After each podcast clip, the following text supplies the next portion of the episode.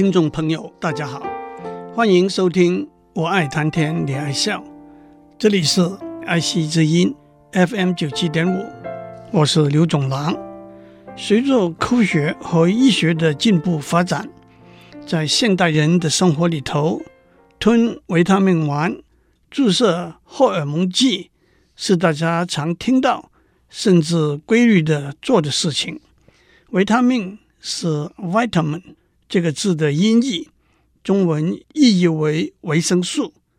荷尔蒙是 hormone 这个字的音译，中文意译为激素。今天就让我们来多了解一下维他命和荷尔蒙是什么东西。首先，它们都是人体内维持正常健康状态不可或缺的化学物。大家都知道，人的身体。是一个极端复杂的生物系统，而且它不是一个封闭、自给自足的系统，它必须从外界获得空气、水和食物等的输入，然后把这些输入的原料转变成维持身体健康的化学物。其实这一句话就说清楚了维持人体正常健康状态的两个重点：第一，在输入的原料里头，对身体健康有用的原料的分量要足够，但是也不可过多。对身体健康有害的原料的分量应该是零，或者是微乎其微。第二，身体必须有能力从输入的原料产生维持身体健康的化学物，要维持身体正常的健康状态。身体内许多的化学物必须动态的维持适当的平衡，既不能过多，也不能过少。过多或者过少，也许和输入的原料的分量有关，也许和身体把输入的原料转变成维持身体健康的化学物的能力有关。不过，这两个因素是相互影响，而不是完全独立的。输入到人的身体的原料包括日光、空气、水和食物。这些原料怎样转变成为维持人体健康的化学物，和这些化学物之间的互动，可以说是一个非常奥妙、神奇的过程。站在科学研究的立场，那是多少年来多少科学家的心力的凝聚，才逐渐对这个过程。找出科学上的了解和论证。当然，维他命和荷尔蒙只不过是整个拼图里头的一部分，但是这其中也有许多相关联的资讯和有意义和趣味的地方。十是人类的本能，到底人类的本能和本性从何而来？是一个生物学、心理学、考古学。哲学里头讨论很多，而无法有一个定论的问题。不过，大家可以同意的是，遗传和环境是两个主要的因素。我们不打算在这里讨论这个问题。正如告子说：“食色，性也。”孔子也说过：“饮食男女，人之大欲存焉。”美国心理学家 Abraham Maslow。在一九四三年提出一个人类需求层次的理论，他把人类的需求分成一个金字塔式，自最基本到最高的层次。最基本的是生理上 （physiological） 的需求，那包括呼吸、水、食物、睡眠、生理平衡、分泌和性。上去是安全上 （safety） 的需求。情感和归属 （love, belonging） 的需求，尊重 （esteem） 的需求，自我实现 （self-actualization） 的需求，这些我就不多讲了。对考古学家来说，原始人类吃什么作为食物，是一个重要却难以有明确定论的课题。有人说，原始人类初期的食物以植物为主。但也有人说，原始人类大脑的进化源自初期的食物以肉类为主。考古学家试图从原始人类的牙齿的化石做化学的分析和磨损痕迹的比较，找出一些答案。不过，毫无疑问，原始人类经由经验法则，知道食物和身体的健康是有密切的关系的。让我也指出，健康和疾病、食物和药品两者之间的分界本来就不是很清晰的，尤其是在古老的时候，生理学、化学、病菌、养分这些科学观念还没有建立起来。正如公元四百多年前，被称为西方医学之父的希腊医学家希波克拉底说：“食物就是药，药就是食物。”在中国医学里头，有药食同源的观念，食疗就是用食物来疗治疾病，例如胡萝卜粥有安五脏的功能，用冰糖炖连皮的梨。可以止咳嗽。药膳是把食物和药物一起来烹煮，例如当归羊肉汤可以补血活血。唐代名医孙思邈著的《备急千金药方》是一本综合性的医学经典之作，全书共有三十卷，其中第二十六卷卷目是食治方，里头就讲到果实、菜蔬。谷米、鸟兽等疗治疾病的功能。明代名医李时珍著的《本草纲目》更罗列了很多条食疗的名方。不过，虽然古代的时候医学家主要靠个别的经验法则来看待健康和疾病、食物和药物，但是他们也尝试建立一个整体宏观的论述来看待这些事情。让我打一个叉，解释一下，在科学里头，实验是由个别的证据归纳出整体的论述，理论是由整体的论述演绎出个别的证据。在古文明里头，人们都问什么是构成万物的基本元素。中国古代认为是金木水火土，古希腊、古印度。和其他文化里头认为空气、水、火和土是四种基本元素，因此很自然的也把这些观念应用到人体的生理上。例如，中国医学里头认为肺和大肠属金，肝和胆属木，肾和膀胱属水，心和小肠属火，脾脏和胃属土，也应用到食物的味道上。例如，辣属金，酸属木，苦属火，碱属水，甜属土。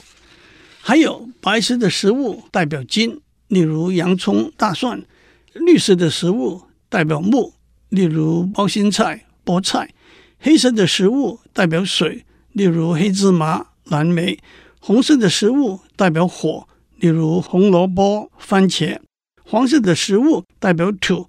例如南瓜、橘子，更进一步把五行相生相克的关系带进来，例如金生水、火克金等等。相似的，在古希腊和罗马的医学里头，他们认为身体里头有四种基本的液体，叫做 humus，那就是血液、粘液、黄疸液、黑疸液。健康和这四种液体有直接的关系。疾病就是源于这四种液体的不平衡。这四种液体和构成万物的空气、水、火和土相对应。血液和空气，大家好，黏液和水，欢迎您收听黄疸液我爱谈天，黑疸液和土相对应。爱惜之音和身体主要的器官 FM 九七点五，血液和心，黏液和脑，黄疸液和肝，黑疸液和脾脏相对应。而且这四种液体和情绪也有对应的关系，再加上在希腊文化里，空气、水、火和土，还加上冷、热、干、湿的特质。空气的主要特质是湿，次要特质是热；火的主要特质是热，次要特质是干；土的主要特质是干，次要特质是冷；水的主要特质是冷，次要特质是湿。因此，也加入到健康和食物的解释。例如，一个人发烧了，那就是火，因为火的特质是热和干，所以要洗一个冷水澡。一个人手足冰冷、咳嗽多痰，那就是水，所以要吃老公鸡，因为老公鸡是热和干的动物。到了差不多十八世纪，科学和西方医学的发达，古希腊的医学观念已经完全被舍弃了。不过，在中医里头，有些古老的观念还或多或少的被采用。不过，虽然已经成为沉积的古老的历史，不但告诉我们从古代开始，人类就想了解健康和疾病、食物和药物之间奥妙的关系，也更让我们对近两三百年来科学家努力研究的成果有更深刻的体会。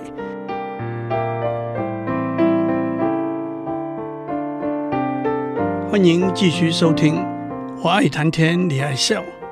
虽然自从几千年以前，人类已经知道身体的生理状况和食物是有密切关系的，但是一直到了十八世纪，才开始建立一个严谨的科学基础和解释，我们称之为营养科学。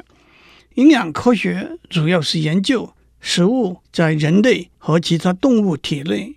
经由新陈代谢的过程，对健康、体能和抵抗疾病的能力的影响。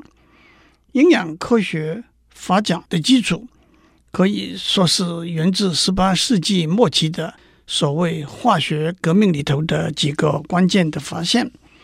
第一，在一七七零年代，氢气、氮气和氧气先后被发现。让我在这里。为大家做一个复习，物理学可以说是研究物体的科学，在科学发展的历史里头有相当久远的历史。化学可以说是研究物质的科学，在科学发展的历史里头，固态化学和液态化学的研究有相当久远的历史。可是气态化学的研究可以说是始于十八世纪的末期。在周期表里头，在室温中有十一种元素是处于气体状态的，它们是氢、氦、氮、氧、氟、氖、氯、氩、氪、氙和氡。其中氢、氧、氮和氯是在十八世纪末期发现的，因为空气的主要成分是氮和氧。水是由氧和氢合起来的，因此氢、氮和氧首先被发现也是顺理成章的事情。其他七种元素，那就是氟加上六种惰性气体，是等到十九世纪末期才被发现的。科学上的发现，谁是第一名，往往是难以决定的。氢气，大家会说是英国科学家。考文迪许在一七七六年发现的，但也会提到爱尔兰科学家波尔的工作。氮气大家都会说是苏格兰科学家卢瑟福在一七七二年发现的，但也会提到和发现氢气有关的考文迪许和发现氧气有关的舍勒和普里斯特勒的工作。至于氧气的发现，那更是一个争议性很大的问题。除了舍勒在一七七二年的工作和普里斯特利在一七七四年的工作之外，还有法国科学家拉瓦谢在一七七五年的工作。这我会在下面讲。从营养科学的观点来说，氢、氧、氮的发现是非常重要的，因为所有食物中最重要的元素。就是氢、氧、氮和碳。化学革命里头，另外一个重要的关键发展是原子和分子结构理论的形成。今天我们都知道，水是由水分子组成，一个水分子由两个氢原子和一个氧原子组成。用化学的语言来说，水就是 H2O。这似乎是非常简单明了的事情，但是科学家是经过怎样的一个过程，发现今天我们讲的原子和分子的结构呢？远在两千多年前，古希腊时代的哲学家和科学家就提出物质是由不可分割的原子 atom 组成的。atom 这个字原意就是不可分割，原子和原子之间。有相互吸引的力量，把它们结合起来，成为分子 （molecule）。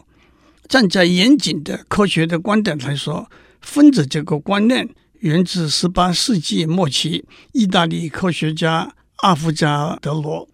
molecule 这个字原意是质量的小单位。当然，原子是什么，相互性的力量是怎么来的，都是从想象推测。经过实验证据建立起来的严谨的科学理论。十九世纪末期，法国科学家普鲁斯特提出所谓定比定律 （Law of Definite Proportions）。他说，任何一种化合物，不论是天然存在或者人工合成的，也不论用什么方法合成的，它的组成元素的质量有一个固定的比例。而且是两个小的整数的比，例如水是由氢和氧两种元素合成的，一百公克的水里头含有十一点一一公克的氢，八十八点八十八公克的氧，所以氢和氧质量的比例是一比八。二氧化碳由碳和氧两种元素合成的，一百公克的二氧化碳里头含有二十七点三公克的碳和七十二点七公克的氧，所以碳和氧质量比是三比八。今天这些都是显而易见的，一个水分子由两个氢原子和一个氧原子合成，氢的原子量是一，氧的原子量是十六。所以两者质量的比是二比十六，也就是一比八。二氧化碳是由一个碳原子和两个氧原子合成的，碳的原子量是十二，所以碳和氧的质量的比是十二比三十二，也就是三比八。同时，英国科学家道尔顿提出所谓倍比定律 （Law of Multiple Proportions）。他说，如果同样两种元素合成两个不同的化合物，那么每一个元素在两个化合物中的重量比是一个整数。例如，氧和碳可以合成二氧化碳和一氧化碳，在一百公克的二氧化碳里头，有二十七点三公克的碳，七十二点七公克的氧；在一百公克的一氧化碳里头，有四十二点九公克的碳。和五十七点一公克的氧，因此氧在二氧化碳里头是每一公克的碳有二点六六公克的氧，氧在一氧化碳里头和碳的质量比是每一公克的碳有一点三三公克的氧，二点六六被一点三三除等于二。今天从原子分子的结构观念来看，这些也是显而易见的。这些结果。加上我们在下面要讲到的拉瓦谢提出的物质守恒定律，也叫做物质不灭定律 （Law of Conservation of Mass），还有阿伏加德罗的分子的观念，就带来英国科学家道尔顿提出的原子论 （Atomic Theory）。在原子论里头，除了原子和分子结构的观念之外，另外一个重要的观念是化学反应只不过是改变原子的排列而已。下一次我会讲拉瓦谢的物质不灭定律。让我打一个叉作为结束。按照道尔顿的原子论，一个化合物的分子里头，各种原子的数目都是正整数，但是。这也有例外，这种化合物叫做非整比化合物。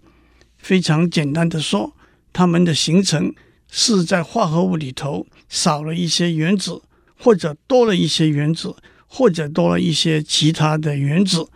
例如，氧化锌是 ZnO，但是也有 Zn 一点零零零零三三 O。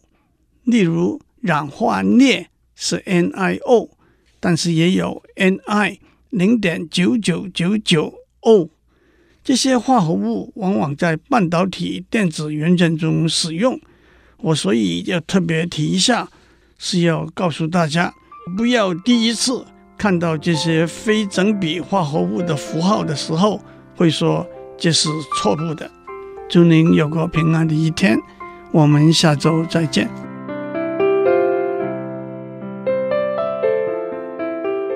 以上内容由台达电子文教基金会赞助播出。